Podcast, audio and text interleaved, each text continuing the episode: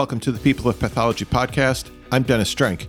On this podcast, we explore pathology, laboratory medicine, and forensic science. One positive thing that has come out of this whole pandemic situation has been the acceleration of innovation in teaching methods as educators try to quickly adapt to the changing times. My guest today is Dr. Ivana Kholová. Dr. Kholová is a pathologist and professor of pathology in Finland. Today, we're going to talk about how she got into the field, some of the teaching methods that she uses, her interest in cytopathology, and the importance of professional organizations. All right, here's Dr. Ivana Kholová. I wanted to start with uh, your early years in the Czech Republic, because that's where you're originally from. Now, how was it that you became interested in science and then eventually in medicine? Actually, my childhood dream was to become TV anchor, and later it had changed to interest in journalism and languages. I was definitely influenced by Czech language teacher at primary school. She was a brilliant teacher and also it was club of Czech language competition that influences my life during teens ages. But you know, I was successful student also in sciences. So I finally, after high school, applied to study medicine. And here I am. Okay. So then what was it that kind of changed your mind and, and made you look at, at a career in medicine? Was there a person that influenced you in that direction? I think that just I grown up maybe yeah, I finally realized that it's maybe more interesting, more valuable. And definitely when I see it back, it's definitely, it was the right choice for me. I think that it was also important that, that science and education was highly valued in my family. So finally, with almost 100 published articles, the circle is closed. So there is medicine and there is also sort of writing there. Right. Yeah. I was going to mention that. Like you've done a lot of, of journal articles. So that brings back the, the journalism aspect that you were talking about earlier. Yeah. I think as a medical doctor, you are more close to people and you can help them. I, I can see some sort of more deepness in this kind of choice, definitely. As you're going through medical school, what was your first exposure to pathology? I studied in my hometown and the pathology course was during the whole third grade and Professor Steiner's lectures of pathology were best ever lectures I heard too because it was not just lecturing all about diseases. He also showed us lots of pictures and also some sort of museum samples and also like, you know, from daily routine, we could see the samples. So it was so interesting. And I was really taught by this subject and our microscopic courses were laid, but by Professor Spacek and he's brilliant neuropathologist now retired. And every week we could attend autopsy room within our course and there were clinicians present. So we could follow like what was the clinical story and what was found. And there was the discussion among uh, doctors, professors. So I was really touched and decided, yeah, that is something what I would like to do. And also as pathologist, you have very good opportunity to do science research. I've heard this from a number of people. And of course, I, I'm not a doctor, but I've heard that that initial exposure to pathology, if it's made interesting, like like the experience that you had, that makes you more likely to want to explore that field. Whereas others you know said that maybe it, the presentation wasn't wasn't that good or the person giving it didn't sound like they were interested in the field they were talking about and i think that makes a, a big difference Yeah, I fully agree uh, that uh, very many people follow the area of medicine where the teaching was of good quality. Was it just pathology? Like once you had this experience, there was pathology and that was it, or did you uh, consider any other specialties as well? It was probably internal medicine and psychiatry, which was also on the list, but I somehow felt that internal medicine is a very large area. And I finally realized that psychiatry is not field I would like to be during the course. So it was all the time like that pathology is the best. As a student, I also attended there. So I was exposed to pathology more than general students. One of the things I've been trying to cover lately on the podcast is I've noticed that uh, many people in pathology have some kind of a creative or, or artistic side to them. And, you know, judging by your your Twitter page, there's clearly an interest in photography and uh, you know gardening as well. And like we talked about earlier the, the writing aspect too that's a that's a creative uh, creative outlet. So i'm curious how did these interests develop for you? Actually photography and art like drawing and painting are part of my life from early childhood. So i've always been interested in photography and drawing so I think it's a very good uh, way to relax because when I am walking and photographing or drawing, uh, it's a way how to relax. And as you know, there is very many pathologists who are brilliant photographers as Syed Hoda, Syed Ali, Eva Wojcik oh, is yes. a brilliant artist. So I am just one in the row and definitely just on the back of the row. I have to laugh. Yeah. I'm not gardener, but you know, it's COVID influence because now traveling is banned. So in five years ago, you would see photographs of architecture various historical buildings, churches, parks. But now, when you are sort of stuck at home, here in Finland, we are surrounded by nature. So you can see pictures of trees and flowers because they are here and I can access them. So I photograph them. So, you know, maybe in five years, you will then see again buildings, beautiful halls, let's see and hope. Yeah, let, us hope so. Okay, the photography aspect. Eh, this is this is interesting to me, and you mentioned a few others that in pathology that are are interested and post photos as well. This is interesting because pathology being, you know, it's a it's a visual field, and I think there's there's some kind of connection there because a lot of pathology yeah. is recognizing patterns. Yeah, definitely. I think that uh, we are in pathology because we love pictures. Once I remember I was in the kindergarten with kids and there was another kid and I just told that, bye bye, I'm leaving to work. And there was a question. What are you doing? And I told, okay, what I can tell as pathologist. Yeah. And there is maybe four or five year old uh, child. And I thought, I am looking at pictures. And he looked at me and was very satisfied. And in a way, it was true because through microscopy, there are really beautiful pictures. Yeah. So, yeah. And I am enjoying looking at the cells in their colors, shapes, because I mean, there is definitely beauty and art in pathology.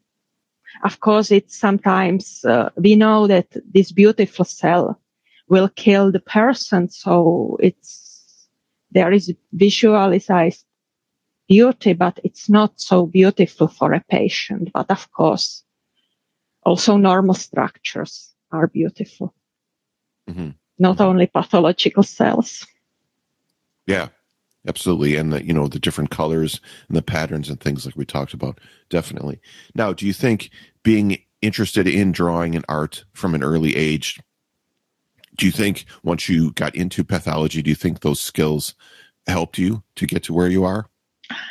I think it can can definitely help me because you know when I was studying in the 19th, there were of course uh, no possibility that you are getting the PowerPoint of the lecture. We were still handwriting all the notes and making drawings. And also our professor was drawing to us and we were drawing to our papers. So I think it was of use that I was good at drawing and I was able like to draw what is on the table in the microscope that I can somehow put the same structures.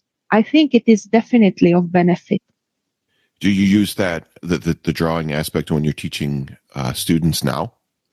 I use but I, I would tell before covid it was easy because i could draw but you know nowadays when we have this virtual teaching is uh, not so easy because of course there are some options like to draw in the computer but you know with pen it's definitely different than with the mouse. So mm-hmm. I somehow, I have to still find a way how to use drawing during those virtual teaching sessions. So you did your, your medical education still in the Czech Republic, right? Yes. Okay. So then when was it that, or how and why was it that you decided you were going to move to Finland? Okay, at the very, very beginning, there was four month student exchange during my PhD studies. And I decided to go for a visit to a place which was very different from pathology where I was on that time doing my PhD studying and also specialization at the same time. I went to a research group of Professor Seppo Ylä-Herttuala, and this group was interested in gene therapy and vascular growth. We have been studying various vascular growth factors as treatment for cardiovascular diseases. And also, I mean, group is huge. There is about 50 researchers. So it was just one of the topics. And I came there as a very young pathologist in training and I was really impressed and realized how I can also help with my knowledge of morphology. It was four months and I actually got invitation to become postdoc in the group after my graduation. So in one year, I came for two years and now it's 18 years ago and I'm still here in Finland. But of course, life is going on and I have Finnish husband, I have Finnish family. So at the moment, I have totally different reasons to stay than there was at the very beginning. So here I am after 18 years. And nowadays, you're a uh, adjunct professor at Tampere University and University of Eastern Finland. So I'm curious then, after practicing pathology for a while, how how was it that you got involved in teaching? Okay, so I was still for several years in research, like full-time researcher, but then I realized that I have to finish my specialization. So I still did some training and finally I uh, graduated as a pathologist. And I think I was about 10 years like practicing pathologist when I decided again to change. And now I am in academy, so I am teaching uh, pre-graduate students. I'm also involved in postgraduate teaching and I mean, it's everything is connected because with students, we are doing very many research projects. So they are involved in my research project and it's really rewarding for me to work with young and smart people. I like this. Now, are these all medical students that you're teaching, or are they uh, in, in, other fields as well?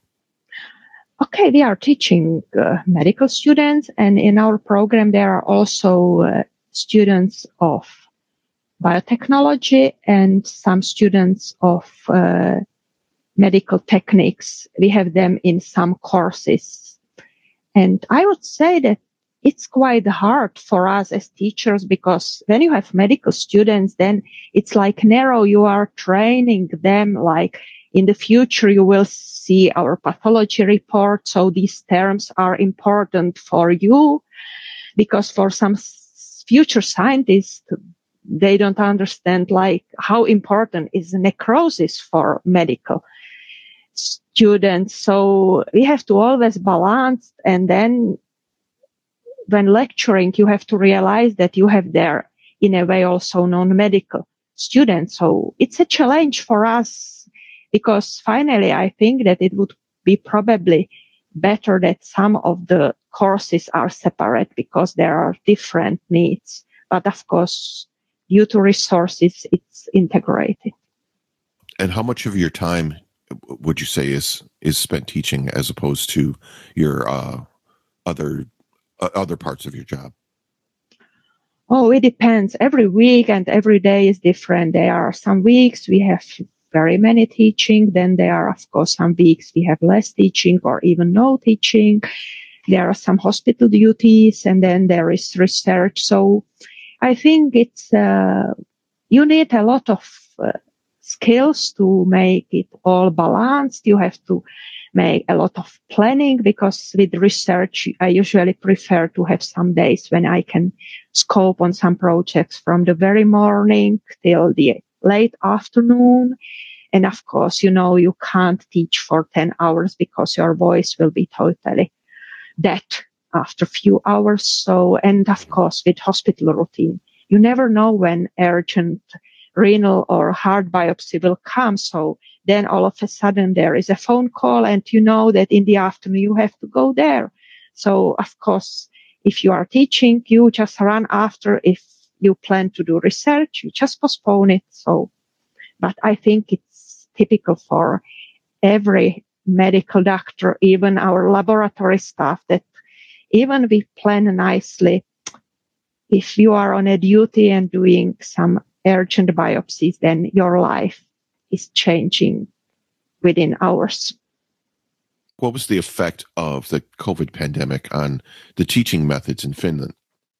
Because, you know, here in the US, when everything kind of shut down and, and, you know, had to go virtual, I've heard that a lot of people had, you know, it was, it was difficult to immediately get used to virtual teaching and also virtual learning. So, can you tell me about what was your experience with that? Yeah, one day you teach in person, another day with Zoom you have never heard before. That was right. the really reality. So, you know, okay, I install some Zoom and then I look like what that looks like. Luckily, I have two kids and spare computer at home. So I made session of Zoom, put PowerPoint and then my kids were listening. Can you hear my voice? Can you see the picture? Is there another picture? So I just practice with them. So, and the other day I give exercises to students just after one practicing and yeah, we've been all of us all around the world just learning by doing because it was very short period of it. Of course, it was very tough because you know, there was like limited time to change because it's different when you are in a class and students are also with computers looking those digitalized slides, but you are there in person. They can easily show you. But when you are online, it's, it's not so easy. You have to just attract them to be able to follow you for a long time. You have to activate them. This activation, like now answer to chat this question. You have to be all the time like prepared that you will keep them interested and not fall asleep. It's not easy and I wish we will move soon to personal teaching, but still at the moment we have only autopsies and laboratory visits in person. So all other teaching, lectures, seminars, microscopy sessions are via Teams or Zoom. So now I am even expert not only on Zoom, but also Teams. You know, after mm. more than one year, you are very familiar with these systems. So it's easier now, but still I feel that the students are very thankful for whatever teaching is done differently than online. They are very thankful, thankful for that and they are very happy when we meet in person, even in mosques. Do you think when all of this is over, when whenever that's going to be, that there will be a use for some aspects of virtual teaching and virtual learning even after the pandemic is over?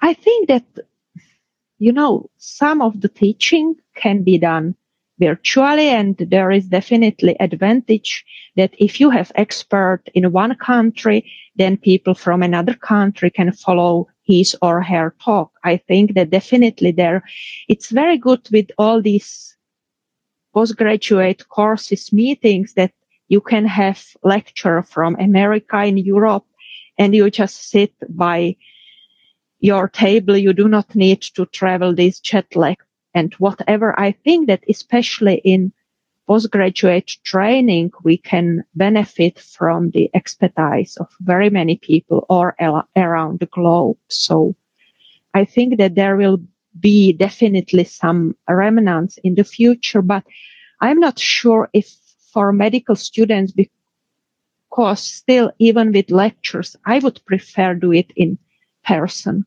because for very many people, it's easier to ask in person than via Zoom. I actually, I learned that I always stay there and I offer my students that, okay, I am still here. So if you wish, you can stay and ask me later. And from time to time, there are still few students who just stay and they would like to ask something or even just chat because that's something what I offer also the students. We have together research projects that when we have meeting in Zoom, we discuss our project and then I just ask them, so how is the life going? I think it's important because now we are really lacking our social lives. So to try to imitate our everyday social life also in these Zoom talks. It's important. Yeah, I absolutely agree. It's it's important to have that kind of social connection, even if it's over the internet, and just to maybe check in with people and make sure they're doing okay, kind of emotionally, because uh, through all of this, there's been a lot of isolation. So yeah, I, I agree with that. That's that's a very good point. This is the People of Pathology podcast with our guest, Dr. Ivana Kholová. We'll be right back. LabVine is designed to integrate into the daily routine of any laboratory stakeholder and support you and your team holistically. Here are some of the features of LabVine. You can complete a skills assessment to identify your gaps and needs and be directed to resources to build those much needed competencies.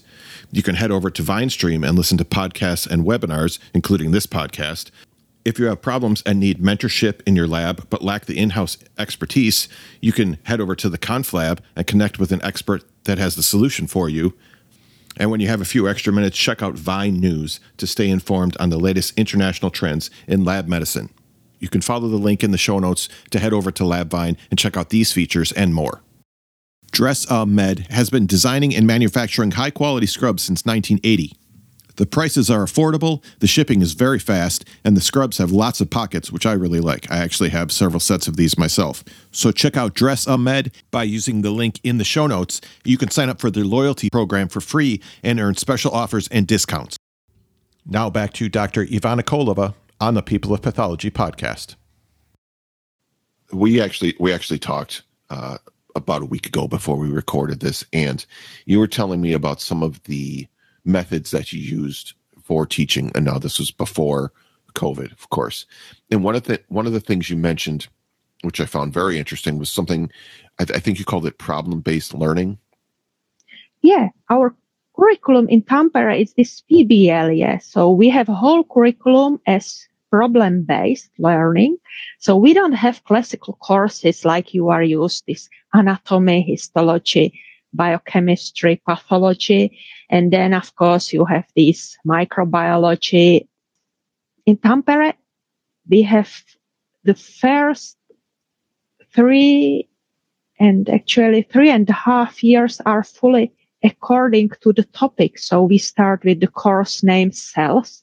And as pathologist, I am explaining all these mechanisms like hyperplasia, atrophy, dysplasia, necrosis. Then in the third grade, there is a course, heart pain and breath distress.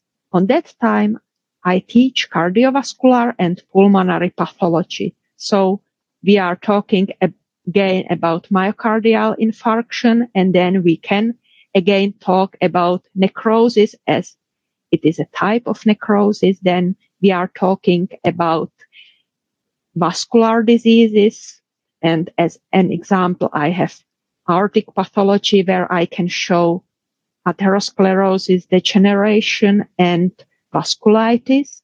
And in pulmonary part, we have all pulmonary cancer, subtyping, predictive treatment and diagnostics methods. So they are just examples. In few weeks, I will be teaching in our ABC course, which is abdominal complaints. And then there will be course on gastrointestinal pathology with the diseases of stomach, esophagus, small and large intestine and liver and pancreas. So it's a little bit different. And of course, we do not have so many lectures for students. We have a lot of seminars and then we have tutoring. So every week students meet their tutor who is medical teacher. So it can be professor or clinical lecturer. And there is a problem. It's usually clinical case and student will get the background information and they are just trying to solve the problem.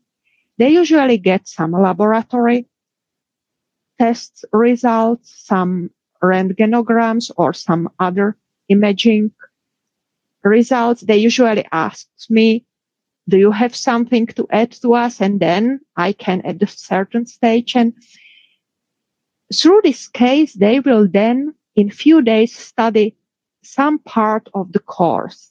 And in few days, we will meet again and we will discuss this case again, like what they've studied and how they would solve it now. And then we have another case and in few days. So it's like every week there are two tutors sitting and they are connected with the course. So in ABC course, where I am also tutor, we will have some cases of elevated liver values. Then there will be some abdominal pain in a young female. Then there will be kid with abdominal pain. So this kind of typical cases they will face in their practice. And they usually at the very beginning in the first grade, they are studying mainly anatomy, histology, physiology. And then later on, there is more pathology. And when they are becoming sort of older and older during the studies, there is also lots of clinical part in this tutoring. It's very interesting also for the teacher and I am very enjoying this tutoring. Now, of course, we are through teams, but in this course, we have to have our cameras on to see each other. And it's quite fun because some of the courses we have early in the morning and I met my future group and I told him, so don't worry, it's too early, but you are allowed to have your breakfast with you, but we will not be in our pajamas. So let's see. Hopefully it will be so. You know, I, I like this method because it teaches you and first it teaches you kind of principles, a uh, way of thinking, and then you apply it to actual real, uh, a real or made up, I guess, a case to apply the, the the things that you learned. Is that kind of the the what you're trying to do? Sort of teach them how to teach them how to think. I guess is that the way to put it? Yeah, yeah. I mean, they have to learn this critical thinking, which they will need. I mean, it's like sort of preparation for them for the future. Yeah. You yeah. know, I think that also in classical curriculum, there are these different seminars which are like problem based learning.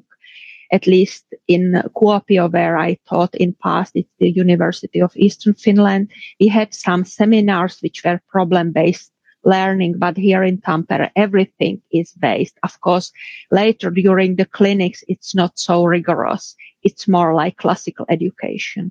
But from the very beginning is this problem based learning and they can also, you know, they have also contact with patients at the very beginning. So they are meeting some patients already during their first grade, which is, I think, very motivating for the future medical doctors. Yeah, I would agree. Okay. And something else you mentioned to me was I, I, think these are younger students bringing them into the lab to see pathology in practice. Can you can you tell me about that? Oh, it's in our fourth grade.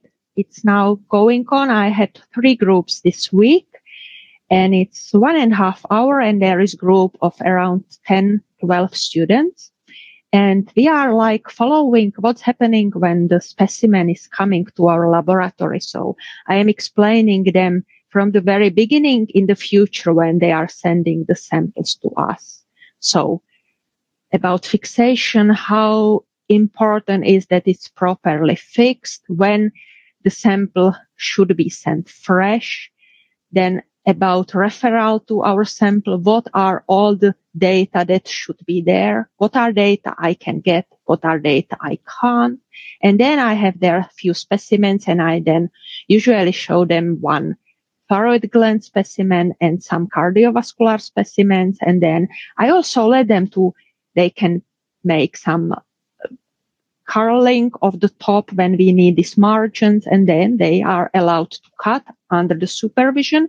So then I describe them how important is to decide which part we will study. And then we follow this cassette, like what's happening, the processing. I briefly explain them what kind of it is. Then they can see how this tissue is embedded, cut it. Then I show them our staining machines and tell them something about special stains, immunohistochemistry. And at the end, we go to microscopy and I show them some slides. Of course, they are not the same case, which as I was cutting at the beginning, but at least I have there always thyroid gland and aorta to show them. Okay, I see. That sounds like a, a great experience for them. Do you think that you know having gone through this sort of program or this this experience that any of those students or or some of them would be influenced to you know maybe go into the pathology field? I hope so you know but uh, at least i hope they will know how to write referral to us and they know that they will put the sample to formalin so that there is enough space when it will become larger So right. let's see, we have very motivated young colleagues and some of them were our students. Let's talk about cytopathology for a little bit here because you're the, the head of cytopathology at FimLab Laboratories. So let's go back to the beginning of that. How did you become interested in this uh, subspecialty? I was cytologist from the very beginning of my career my mentor and colleague, Aleš Ryška, taught me cytology from the very first year when I was at pathology training because there was lack of cytopathologists and they decided that young people can be like sort of we can decide that they will become interested and I really become interested. I love cytopathology because I think that uh, it's Uh, very nice to see single cells because it's something what I'm interested. And there was also another person who later influenced me, Maria Ludvíková. We have very many research projects with her still. And here in Finland, there are those grand old ladies of Finnish cytopathology, Lena Krogerus and Terttu Toivonen, who definitely influenced me that I am still keen on cytopathology. It's very close to my heart.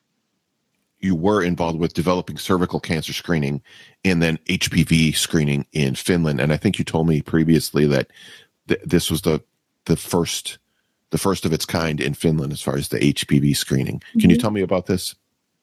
Yeah, I'm definitely not so old to be involved in the establishment of Finnish screening program because it was in the 60s.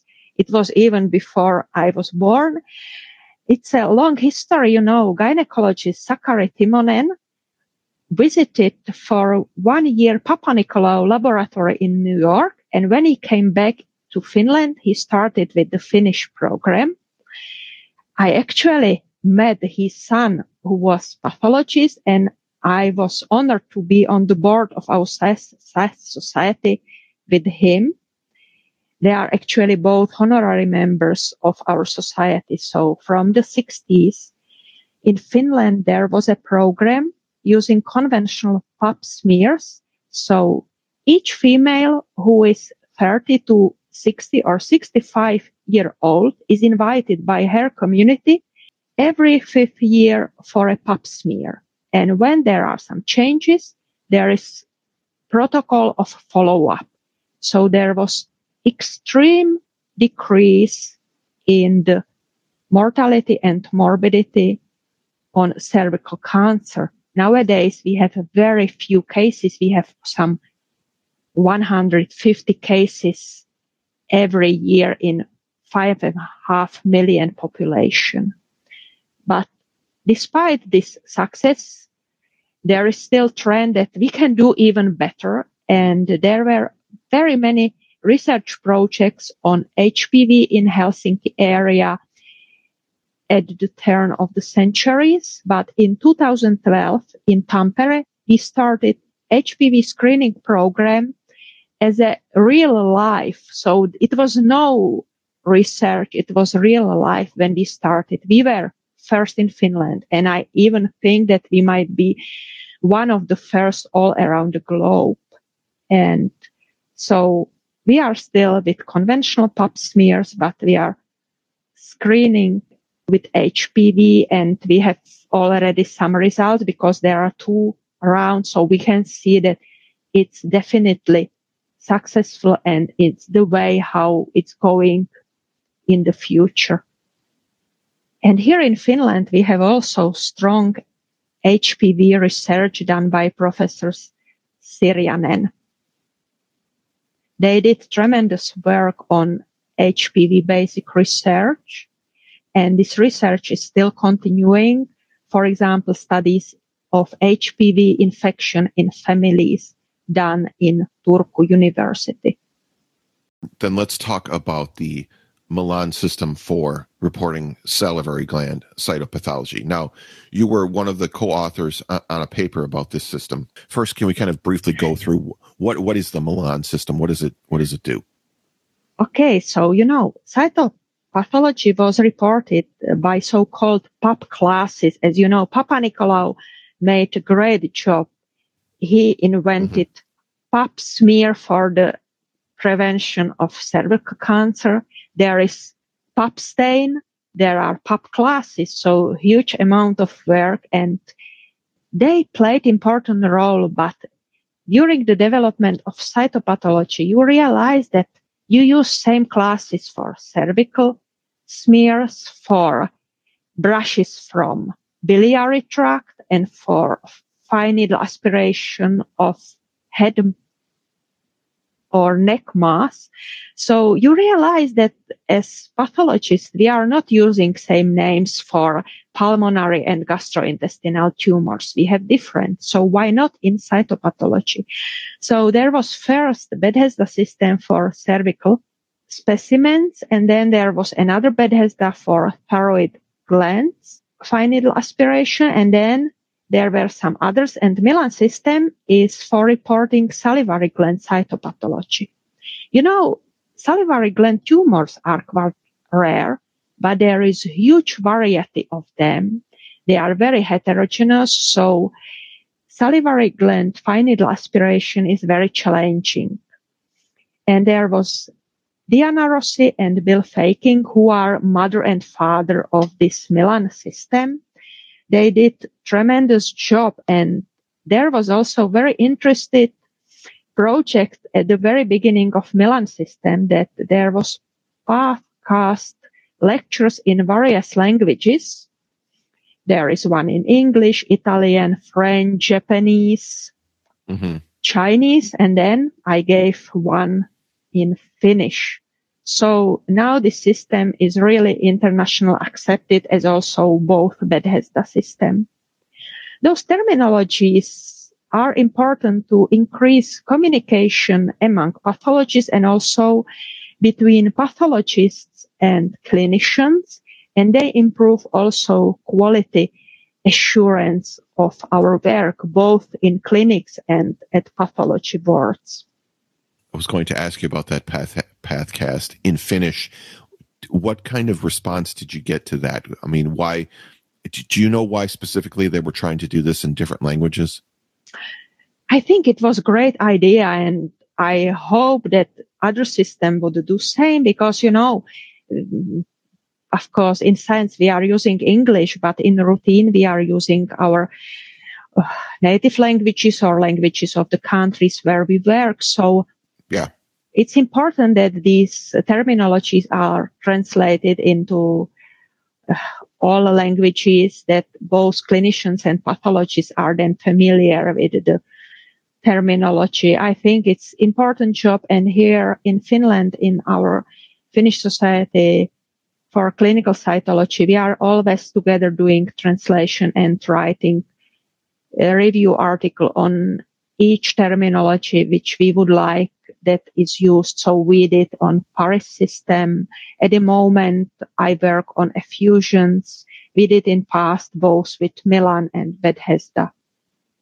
It's important that this kind of work is done to expand the knowledge about the terminologies and help the practical use for the departments because there are some departments where it's one, two, three pathologists. They don't have time to make their own translations. And you know, it's also important that then the terminology is the same in the whole country. So we are back in the area of languages. I told you as a kid I was interested in languages. So now I am again working with languages. It's interesting how it came back around like that. Uh, just out of curiosity, as far as languages, how many? I mean, obviously Czech and Finnish and English. Are there any others that you can speak? Uh, I I I am fluent only in these three languages, but uh, I have basics of some other languages, or at least, you know, some other Slavonic languages like Slovak and Russian. I can follow very well and Polish. And okay. I have some basics of German and French, but just basics. Okay. I wanted to kind of wrap up with your involvement in uh, professional societies because this seems like something that's very important to you. I mean, you're president of the Finnish Society for Clinical Cytology for the European Federation of Cyt- Cytological Societies. You're the uh, you're a committee co-chair for the Association for European Cardiovascular Pathology. You're the secretary treasurer, and then of course you're also the associate editor for Acta Cytologica and the, the cytopathology journals.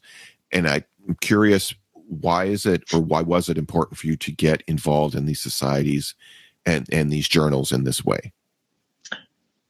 I feel that networking is very important professionally because it, at the beginning, you know, every day we are facing some questions like, are you using this uh, antibody in this indication?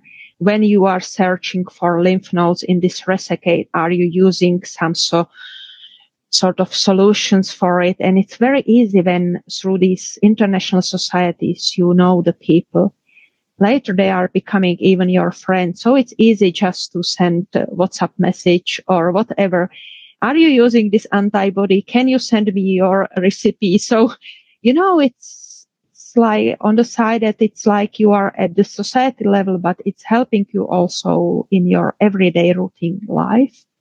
definitely it's one side. And then, of course, it's also improving your social life that you are really like becoming friends with those people who first you work on some terminology and then finally you realize that you are sitting somewhere in a cafe and finally you are talking about the hobbies of your kids, not at all about terminology. And you realize that, yeah, we are friends at the moment. So with very many people. And of course, I think that this voluntary position should be even more valued in our societies, like on general, because it's very important that all these things are done. They are done like voluntarily. People do them in their own time and then they are improving the healthcare systems and treatment diagnostics because all these terminologies and different guidelines, they are definitely improving our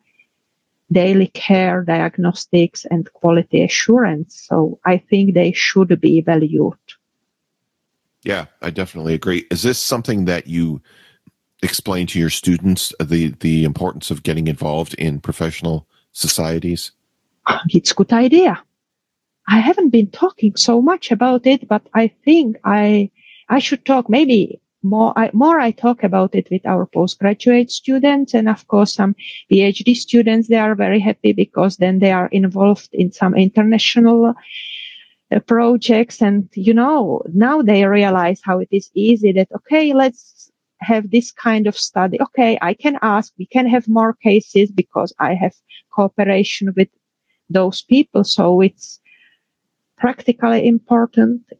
I think that with pre-graduate students, of course, I am talking to them about terminologies in our cytology specimen course, then in cardiovascular course, this heart pain, I'm talking about ARTA guidelines. I was involved and usually on that time when I'm showing them this original paper, they notice that there is my name. So some of them notice that. So but it's good idea. I think that we can use it to show them how important it is and show them also these other aspects of it. Yeah. Good idea. Dr. Kholová, this has been really interesting. I really appreciate you taking the time to kind of go through your career and uh, talk about your teaching methods and, and all these other things. This has been a lot of fun. So, uh, Dr. Ivana Kholová, thank you very much. Great big thanks to Dr. Kholová. Now, next week, I'll be speaking with Dr. Michael Williams, who is a neuropathology fellow and the host of the Diversify in Path podcast. Here's a short preview, and then I'll be back with some final thoughts on this episode. You know, there's there's art in in the pathology slides. If you look at the microscopic slides mm-hmm. or even some gross images, I mean, a lot of people have made art out of that. So it's interesting that that's kind of mm-hmm. where you started and, and now where you are. Yeah, I mean, it's, it's, so it's so interesting because that that should that should have been one of the indications for me, like you know, go to a very visual heavy field in terms of that, like medicine, and I'm sure we'll talk about it later in the podcast. But you know, I always thought about I always thought about medicine being where I was going to end up eventually. Um, when I was younger, and so even like studying and all and all that, I found that anything visual was so much more easier for me to grasp that I should, you know, when I was writing my personal statement for for residency, I incorporated the comic aspect into it too, for both surgery and for pathology, but mostly pathology. I expanded on it a bit more to, say like how I've just been so involved in looking at things visually. Um, that's like how I process information much more fast level for myself, at least. I really enjoyed this conversation with Dr. Kholová. It's always interesting to get a perspective from a different country and realize that things aren't that much different. Also, the concept of problem based learning, I found that very interesting as well. It seems like a more holistic or integrated approach, which maybe teaches students how to think rather than what to think it was great to hear the passion in her voice when she was talking about cytopathology. I mean, she's obviously excited about the field. And there again, that's what you're going to find in pathology. We're all excited about the work that we're doing. As always, I'll have links in the show notes to everything we talked about today, uh, including Dr. Kholová's Twitter, which you definitely should follow just to follow her photography. It looks like Finland is a very beautiful country, and I hope to visit there someday. You can follow this show on Twitter at People of Path, and I've started doing some things on Instagram as well, so that's also at People of Path. Or you can connect with me on LinkedIn, or just go to peopleofpathology.com, and all the links are there. As I mentioned in the last episode, this coming Thursday, I'll be on Lab OPEX Live with Lona Small, and we'll be talking about how to make and maintain professional relationships. So that's going to be at 6:30 p.m. Central Time on LinkedIn, YouTube, and Facebook, and we'll be promoting that on social media throughout the week. Thank you for continuing to share the show with others, and together let's inspire the next generation of pathologists and laboratory professionals. This show is a member of Health Podcast Network, which connects listeners with conversations and stories about health, care, and well being. And you can find a link in the show notes to Health Podcast Network if you'd like to check out some of their other interesting podcasts. Thank you very much for listening, and I will talk to you next time on the People of Pathology podcast.